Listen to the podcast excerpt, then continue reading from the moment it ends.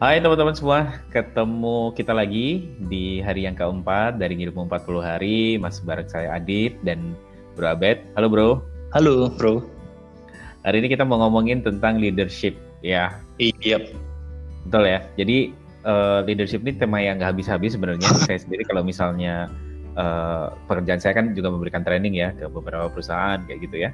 Kadang-kadang tuh mereka request leadership leadership aja. Saya kayaknya dari tahun kapan gitu ngomongin leadership. Saya pikir kayak nah apa sih masih ngomongin ini aja gitu kan. Tapi ternyata memang benar sih topik ini memang nggak nggak uh, pernah ini ya, ya. Uh, terus uh, tetap relevan dan banyak eksplorasinya. Oke jadi kita mau mulai ngobrol dari mana nih tentang leadership? Uh, kalau saya sih sebetulnya penasaran sama satu hal sih bro. Sebetulnya mm -hmm apa ya pemimpin itu memang dari sononya itu sejak, uh-huh. sejak orang itu dilahirkan memang itu cikal bakalnya itu dia punya bibit punya benih jadi pemimpin atau sebetulnya uh-huh. ya itu diciptakan kayak lingkungan tensi membekali dia jadi pemimpin gitu atau ya, oh. ya atau dilahirkan udah punya bakat sebetulnya oh oke okay. kalau menurut Robert sendiri uh, definisi pemimpin itu apa dulu Wah, pemimpin kalau menurut saya sih apa ya ya orang yang yang tugasnya mimpin berarti punya uh-huh. punya buah punya jabatan punya apa ya tanggung jawabnya gede kali ya tanggung jawabnya gede berarti juga uh-huh. uh, apa yang didapat juga gede sih pastinya Oke, okay, maksudnya kompensasinya gitu ya? Nah, kompensasinya juga pasti uh, banding lah. Oke, tapi tadi ada kalau kompensasi, sebenarnya itu aspek aspek-aspek yang Bro Abed sebutkan tadi kan sebenarnya ada di kita semua ya, apa pun pekerjaan atau posisi kita. I mean, tanggung jawab pasti ada dong. Mm-hmm. Ya, tanggung jawab ada dong. Kalau orang yang dipimpin, uh, secara formal atau informal pasti juga ada. Ya nggak mm, Iya. Ya, kan? Jadi kalau misalnya di ini kan pertanyaan yang cukup menurut saya ya cukup cukup sering sekali ditanyain apakah dilahirkan, apakah di uh, apa namanya ciptakan tuh ya, hmm. di, ya dilahirkan sebagai pemimpin atau diciptakan sebagai eh sorry atau dia dibentuk sebagai pemimpin gitu. Menurut saya sih sebenarnya kita startnya sama sih. Uh, dan at one point dalam kehidupan kita tuh pasti juga kita harus pasti memimpin ya kan. Hmm. Uh, kalau orang bilang minimal memimpin diri sendiri ya itu kan. Benar, benar ya itu memang memang itu jawabannya kayak klasik tapi sebenarnya buat saya ya benar gitu kalau misalnya kita hidupnya nggak kelihatan jelas gitu ya eh, kita hmm. harus memimpin diri kita sendiri nggak bisa disiplin dan segala macam orang juga pasti uh, akan ragu gitu kan atas hmm. kepemimpinan kita saya rasa seperti itu sih sebenarnya tapi ada ada yang pasti gini kalau Bro Abe tahu di psikologi itu ada uh, tes psikologi namanya uh, uh, sorry tipe kepribadian ya maksudnya ya hmm. tesnya itu MBTI ada hmm. MBTI atau 16PF kayak gitu-gitu ya hmm. um, itu di semua tipe ya di semua tipe kepribadian itu ada pemimpin loh ada ada orang ada pemimpin dengan tipe kepribadian tersebut oh jadi bukan orang dengan tipe kepribadian itu yang bisa mimpin tapi justru di setiap kepribadian itu ada yang mimpin gitu ya di setiap kepribadian itu ada orang maksud gini orang dengan kepribadian apa pun itu bisa mm -hmm. memimpin intinya tuh oh oke okay. memang kalau apa namanya memang kalau lingkungan seperti itu ya uh, mempertajam kompetensi kita untuk memimpin jadi memimpin itu bagi saya kompetensi sih sebenarnya jadi kalau mm. kompetensi setiap orang pasti bisa membangun gitu kan pasti bisa develop uh, oke okay, oke okay. pertanyaannya adalah apakah uh, apa namanya konsisten komitmen atau enggak gitu. Buat beberapa uh, tipe orang gitu mungkin lebih cepat.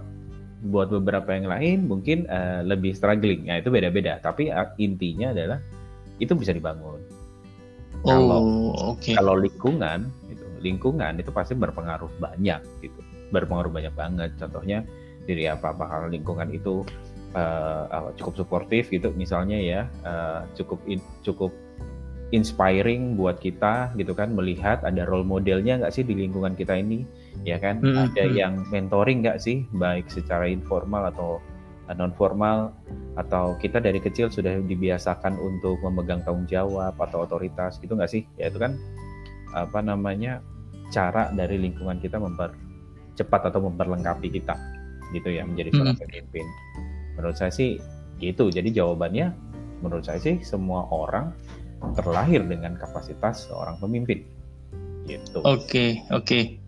Berarti potensinya orang itu sebetulnya memang ada ya. Setiap orang itu punya potensi untuk menjadi pemimpin, tapi harus apa yang dibentuk, yang diciptakan tuh kompetensi-kompetensi untuk mendukung menjadi pemimpin gitu ya. Menurut saya sih seperti itu ya.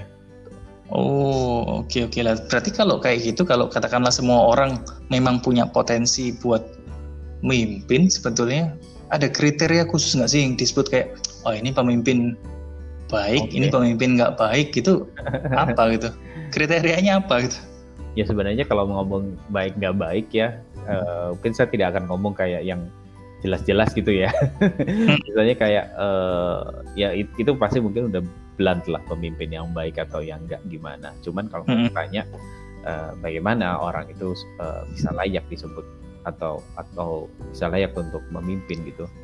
Sebenarnya hmm. jawabannya adalah pertama bagi saya pribadi ya uh, orang itu harus bersedia dipimpin dulu, harus jadi pengikut yang baik dulu. Sebelum dia bisa mimpin maksudnya? Sebelum dia bisa memimpin dan saat dia menjadi pemimpin, dia harus bisa jadi pengikut yang baik dulu. Oh, ikut sama siapa? Maksudnya waktu dia sudah jadi pemimpin, dia harus ikut sama siapa lagi? Kan udah jadi pemimpin. Kan selalu ada yang lebih lagi di atas kita. Jadi kalau misalnya kita di marketplace gitu ya. Hmm. Kita di marketplace, kita lead by apa? Lead by vision and purpose kan. Hmm. Itu kalau misalnya kita udah jadi topnya banget gitu kan. Even kita udah CEO atau si suits yang lainnya gitu. Leaders kita siapa ya sebenarnya? Eh, nanti waktu RUPS hmm. kan tetap aja gitu iya iya oh nangkap saya kenapa sih kayak kita kenapa saya bilang seperti itu gitu kan karena kalau uh, seorang leader bisa menjadi uh, follower yang baik gitu -hmm. dia bisa lebih bisa menempatkan posisi secara proporsional menurut saya seperti itu point of view-nya lebih luas empatinya lebih ada. Dengan demikian kan insight-nya juga lebih tajam menurut saya begitu ya. Hmm, hmm. kayak gitu. Harus harus gitu ya. Harus punya empati, harus bisa apa? Jadi follower. Hmm, menarik sih. Contoh, karena uh-huh. karena nggak nggak nggak gampang sih bro buat buat jadi follower, buat punya empati kalau sudah jadi pemimpin sih sulit sih buat saya.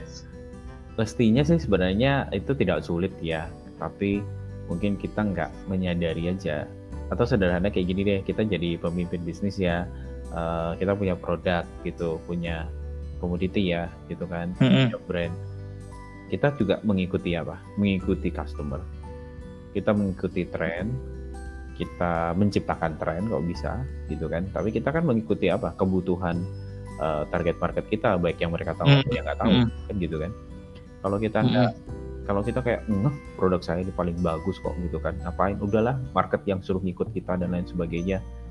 Uh, mungkin ya itu tidak selalu berhasil toh. Kan kita harus bisa berempati sama mereka. Nah ini kan sebenarnya kualitas followership. Ya, oke. Okay. kualitas followership yang menurut saya itu gitu. Even di Alkitab sendiri gimana? Tuhan Yesus tunduk loh pada uh, apa namanya kehendak Bapak ya enggak? Uh, iya sih waktu mau disalib yang Tuhan ngomong kalau boleh ya cawan ini berlalu tapi ya, ya mau nggak mau harus tunduk sih. Betul kan? Jadi harus uh, ngapain gitu kalau misalnya boleh mikir gitu kan dengan proses-proses seperti itu tapi dia uh, tunduk gitu loh uh, at the end of the day dia menjadi follower yang baik gitu itu sih menurut saya startnya saya dapat satu satu insight sih dari apa yang Bro Adit barusan ngomong kayak hmm. Kalau kita ngomong di marketplace berarti kalau kita mau jadi pemimpin di marketplace kalau uh, teman-teman ada yang usaha ada yang jadi profesional gitu kalau mau jadi pemimpin di marketplace berarti mau nggak mau harus dipimpin dulu sama market dulu. Harus tunduk sama market dong kalau kayak gitu. Ya tunduk itu kan bukan berarti kayak kita pasrah gitu ya terus jadi hmm. follower di ini. Uh, apa namanya maksud saya following di sini termsnya adalah kita bisa berempati. Intinya itu. Hmm. intinya itu sih. Kayak gitu. Ya market kita customer kita itu apa problemnya mereka? Apa needs-nya mereka? Gitu kan. Kalau misalnya service atau produk kita nggak cocok atau nggak bisa memenuhi itu kan kita juga mesti oh berpikir gitu ya. Nggak bisa yang kayak semata-mata saya nggak mau ini udah terbaik gitu cara saya adalah yang terbaik kamu harus ikut saya dan lain sebagainya gitu. Ya kan? Hmm, hmm, hmm. atau ataupun kalau misalnya kita yakini demikian gitu kan bahwa apa yang kita berikan ini terbaik dan segala macam ujung-ujungnya kita harus educate kan. Nah follower yang baik itu kan juga demikian gitu. Kalau tahu atasannya salah kan nggak diem diem aja. Harusnya yeah. bisa ngomong gitu kan. Harus bisa educate kayak sudut pandangnya mereka dan lain sebagainya kayak gitu. Hmm, menarik sih ngomong empati. Saya keingat memang benar sih kalau di Alkitab sih juga juga dibilang gitu kali ya. Kalau mau jadi yang terutama jadi yang pemimpin harus mau melayani jadi yang paling bawah jadi apa? Dulos. Itu iya iya iya. itu ada satu style leadership uh, tersendiri sebenarnya yang ngomong itu. Namanya uh. namanya servant leadership. Nanti mungkin kapan-kapan kita ngobrol lebih detail tentang itu deh. Servant leadership. Servant leadership. Pemimpin tapi dia melayani maksudnya gitu ya servant hmm. leadership itu ya? Hmm, pemimpin hmm. yang melayani. Menarik. Menarik menarik. Menarik sih itu. Saya malah penasaran kayak kayak servant leadership pemimpin yang melayani. Maksudnya bisa kasih gambaran sedikit nggak sih sebelum nggak tahu nanti di okay. episode selanjutnya atau kapan itu nanti kita obrol lebih dalam. Kayak apa sebetulnya itu? Sebenarnya kan uh, kalau servant leadership ini sebenarnya konsep yang sudah digunakan secara cukup cukup uh, banyak lah ya maksudnya yang membahas ya hmm. di, di dunia sekuler gitu ya um, hmm apa namanya dalam manajemen praktis banyak banyak uh, perusahaan juga gitu. Uh, tapi akarnya sebenarnya balik lagi ke Bible sih sebenarnya. Mm. Nah gitu kalau kalau Bro Abed ingat ya Tuhan Yesus pernah bilang kayak uh, barang siapa yang mau jadi yang terbesar dia harus menjadi yang uh, terkecil di antaranya. Uh -uh. Barang siapa dia mau uh, dilayani ya dia melayani lebih dulu dan lain sebagainya. Nah itu sih sebenarnya uh, apa fondasinya gitu kan. Dan teladannya siapa ya? Teladannya Tuhan Yesus pastinya. Kayak gitu. Iya iya. uh, apa namanya gambar besarnya. Kayak gitu. Tuhan Yesus sendiri juga praktis ada apa namanya prinsip leadership yang lain namanya discipleship leaders. Discipleship leaders. Menarik ya. Itu pemimpin yang memuridkan gitu Berarti harus melayani, memuridkan. Iya, karena gini, saya dulu pernah dikasih tahu mentor saya gini ya, pemimpin yang baik itu, yang sukses itu, bukan mm -hmm. leader yang sukses itu bukan leader yang punya banyak follower, tapi, tapi leader yang melahirkan lebih banyak leader. gitu. Oh, dan itu nggak gampang sih, nggak gampang maksudnya kayak apa ya? Kalau secara normal manusia pikirannya kan gini, yang mending saya yang ambil kreditnya teman-teman yang di bawah saya, mereka yang melakukan pekerjaannya dan lain sebagainya, saya tetap dapat kreditnya di di akhir masa periode itu. Daripada saya harus mencetak pemimpin-pemimpin baru itu sulit sih. Ini kan sebenarnya uh, itu dia makanya betul sih, memang sulit sih, gak gampang secara prak. Satu, secara kita ngebentuk mental atau mindset kita nggak gampang, terus praktisnya nggak gampang. Cuman ini kembali lagi ke podcast kita yang hari pertama, purpose-nya apa? Kalau hmm. uh, apa namanya? Kalau kita clear sama purpose-nya, kita juga nggak mau setelah kita nggak ada purpose itu nggak ada yang lanjutin, nggak ada. Hmm, setuju. Nggak ada, ada yang melanjutkan. Kayak gitu kan. Nah itu itu sendiri kan sebenarnya kayak uh, Tuhan Yesus ngomong kan, Terus waktu di Alkitab kan dia bilang kan kayak kalau murid-muridnya tuh eh kamu bakalan melakukan hal-hal yang lebih hebat lagi daripada yang aku lakukan kan gitu tuh. Mm -hmm. Kan gitu tuh. Sebenarnya kita secara secara orang Indonesia sendiri juga familiar kali dengan dengan dengan ungkapan demikian. Guru tuh harus murid tuh harus lebih jago daripada guru-gurunya kan sama aja sebenarnya. Oke, okay, setuju sih. Nah, ngomong tentang murid nih, barusan Bro Adit ngomong tentang murid Tuhan Yesus, terus harus melakukan misi dan lain sebagainya. Saya tuh kayak kepikir gini loh, kok aneh ya, Tuhan itu kan mau mengabarkan tentang kebenaran firman Tuhan, terus Injil di muka bumi, tapi dia cuma pakai segelintir orang lah dibandingkan manusia se sedunia ini yang segitu banyaknya dia cuma pakai 12 orang hmm. terus ya mereka ini siapa gitu loh kayak ya di mata dunia itu kayak ya nggak hmm. punya status sih sebetulnya kecuali waktu itu mungkin uh, jabatannya sudah petinggi negara atau pejabat atau apa gitu kan lebih lebih enak kali ya kalau kayak Petrus ya ini hmm. nelayan ya nggak dikenal nggak punya jabatan nggak punya status tapi dia harus kayak mengabarkan ke sampai penjuru dunia. Lah, itu kan sama kayak istilahnya kalau di zaman sekarang di marketplace dia nggak punya jabatan, dia nggak punya status, tapi secara nggak langsung disuruh mimpin terus gimana? Apa yang harus dilakukan kalau kayak gitu? Berabet pernah dengar ini nggak sih kayak uh, success story gitu ya menjelaskan kayak yang ya dulu keluarganya miskin kerja jadi uh, pokoknya kerja serabutan gitu kan uh. jadi uh, mungkin apa ya office boy atau hmm. apa hmm. eh tapi sekarang jadi direktur oh, jadi pernah, pernah, pernah. sering saya dengar gitu ya itu cerita mereka powerful nggak powerful. But inspiring banyak orang kan? Iya uh, uh. menurut saya tuh gitu. Menurut saya tuh Tuhan tuh suka suka pakai orang-orang yang underdog. Iya nggak ada apa-apa yang gak ada apa-apanya di mata dunia gitu kan? Tapi dia tapi dia pakai gitu kan? Sebenarnya buat apa gitu kan? Uh-huh. uh, kita lihat-lihat lagi ya. Uh, pemimpin itu mungkin bukan masalah kapasitas atau kompetensi ya itu nomor dua kali ya mm. capability itu nomor capability ability itu nomor dua oke okay. yang nomor satu itu availability oke okay. oke okay kemampuan nomor dua Kem kemauan nomor kemauan satu. mau nggak jadi pemimpin hmm, karena memang nggak nggak gampang kali ya untuk mau dibandingkan hmm. mampu. Mungkin gitu ya mampu itu eksternal bisa di equip kemudian hari dari mana di luar dan sebagainya. Tapi kalau kemauan ini yang memang sulit ya memang. Iya. Dan masalahnya ini lagi mungkin banyak dari kita ya saya sendiri dulu kalau mau jadi leader mau banget lah gitu kan mau banget. Tapi belum tentu saya mau untuk di equip oh. di equip itu proses kan kayak gitu.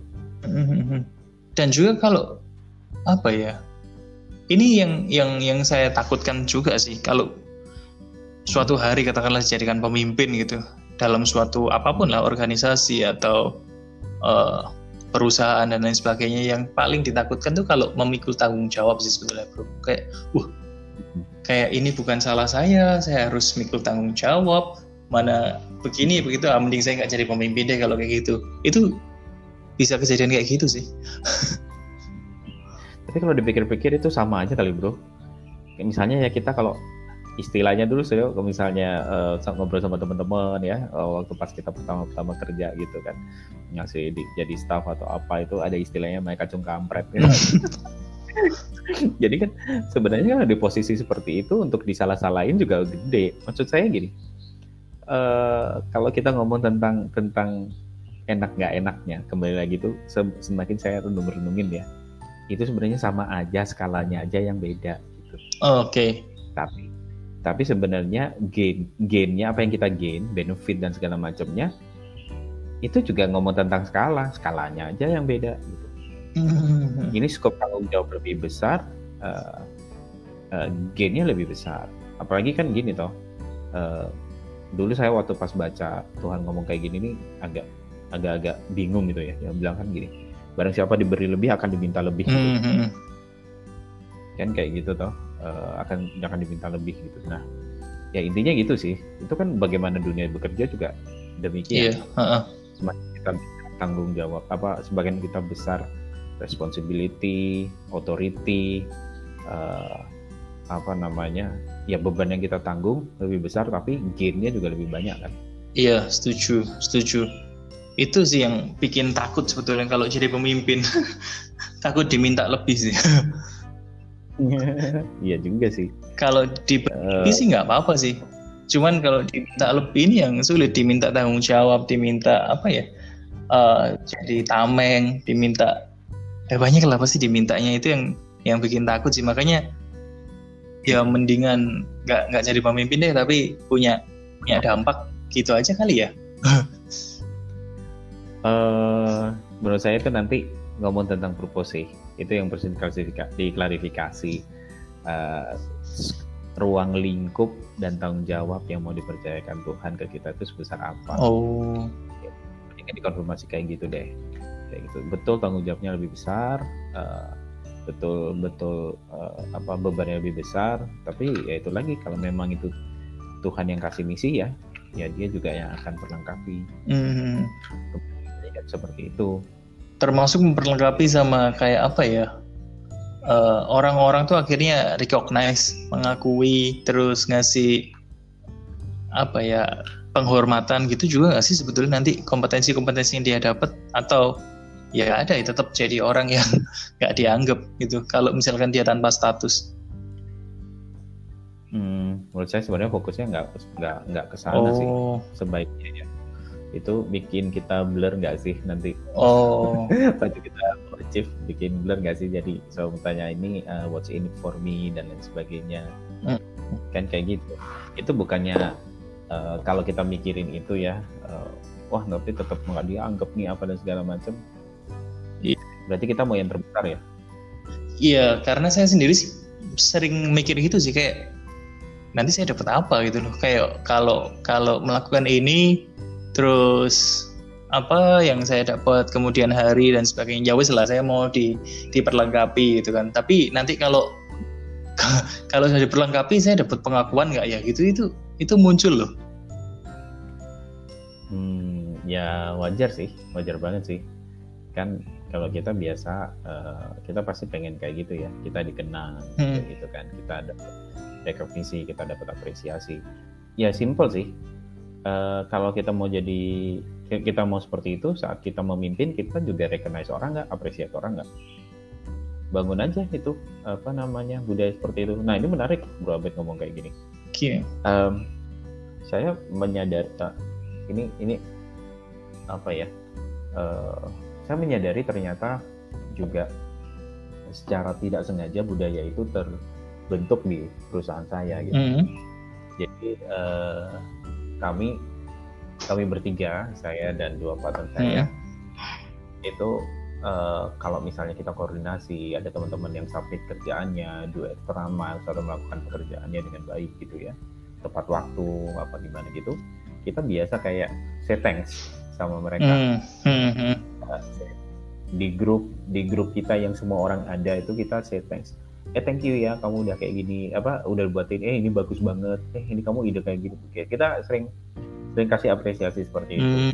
uh, dan kita nggak pernah nyuruh orang untuk melakukan itu maksudnya kayak eh kamu apresiatif dong ke ke, ke teman-teman yang kita pimpin ya itu nggak pernah kayak gitu teman ternyata uh, apa tanpa kita seperti itu budaya itu ter terbentuk gitu jadi ada teman-teman sendiri sekarang yang akhirnya, misalnya kemarin saya minta ada satu staff saya, eh tolong kamu buatin kuesioner ini disebarin ke barista-barista mm. gitu kan.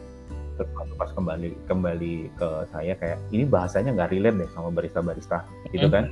Terus yang lebih gaul sedikit lah bahasanya jangan jangan terlalu survei kayak gini mm. gitu kan. Oke. Terus dia sapin lagi ke saya gitu kan. Udah udah enak tuh bahasanya. Wah kayak gini nih bagus nih. Saya recognize dia gitu. Terus dia juga yang dia ternyata ternyata dia tuh minta tolong temen dia yang lain oh. gitu minta tolong admin saya gitu kan terus thank you ya Dinda udah dibantuin tadi ini kata-katanya dari dia dan segala macam oh mantap terus saya kayak eh dia juga mention orang loh dia nggak take kredit sendiri gitu kan. Dia juga appreciate yang lain dan segala macam. Akhirnya saya juga say thanks sama Dinda dan lain sebagainya. Dan dia nggak perlu malu. Dia nggak perlu malu kalau saya dibantuin gitu. Uh, ya kan? Nah itu tuh itu tuh. Itu tuh yang menarik tuh. Kayaknya itu yang jadi problem banyak pemimpin kali ya.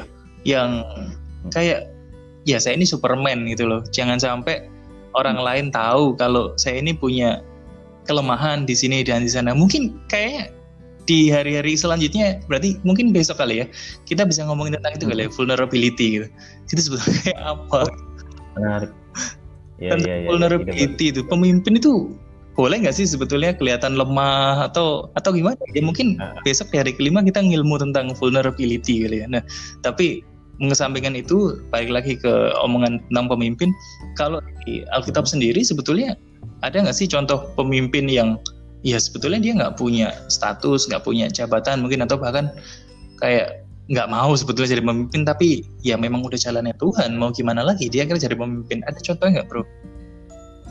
Oh itu banyak banget sih sebenarnya. Tapi ini deh uh, kebanyakan kan kita kalau misalnya kepemimpinan kita akan bahas dia lagi dia lagi ya. Kayak Daud gitu. Iya. Yeah. uh, Joshua gitu uh -uh. ya tapi menurut saya yang paling ultimate itu ya Tuhan Yesus sendiri. Oke. Okay. maksudnya gini kalau di ya kita ini ya mungkin jawabnya ya iyalah orang dia Tuhan, Tuhan. yang berinkarnasi gitu ya. Terus uh, tapi waktu pas benar-benar dia dia melep, apa namanya menjadikan dirinya sama seperti seorang hamba di dunia ini gitu kan. Ya kan di mata dunia bukan apa-apa gitu loh. Ya ini anak tukang kayu nih gitu kan. Uh, ahli orang-orang sendiri ada yang bilang gini kan lah ini kan si tukang kayu itu gitu kan. Kita lo kita lo gumbul mbak saudara hmm, gitu kan. hmm.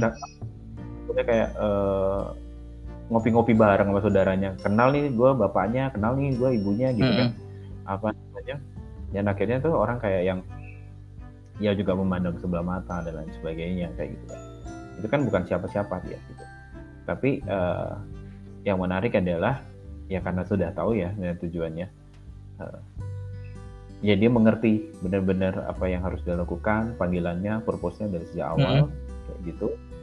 Ya uh, terus coba bayangin ya dia itu juga kalau kita baca ya itu kan tinggal nunjuk aja ya eh kamu ikut aku kamu ikut aku gitu.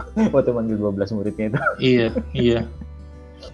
Itu kok ya mau nurut-nurut aja gitu kan mereka. Uh, itu ada satu hal yang saya lihat juga ya yang dia lakukan itu sama Petrus gitu. Hmm. dia tuh memberikan visi di depan gitu sebelum join. Petrus kamu akan aku jadikan sebagai penjala manusia gitu kan. Oh. jadi dia punya dia nggak ngelihat orang-orang yang dipimpin nggak ngelihat murid-muridnya ini sebagai aset uh gitu kan. Dia nggak ngeliat jadi aset tapi dia ngeliat ini jadi partner dan dia berikan visi. Mm-hmm. kayak gitu. Terus dia memberikan teladan. Iya toh? Mm-hmm. dia nggak bikin SOP tuh. Nggak bikin SOP dia memberikan teladan. Coaching tiap hari kayak gitu gitu kan uh-uh. iya toh? Uh, nah itu yang sebenarnya dia yang sebenarnya Tuhan lakukan. Dan coba bayangin dari si murid-murid ini, 12 murid ini, ada lagi 70, ada lagi berapa ribu gitu kan. Uh, itu eksponensial, dampaknya tuh eksponensial. Oke. Okay. Kayak gitu.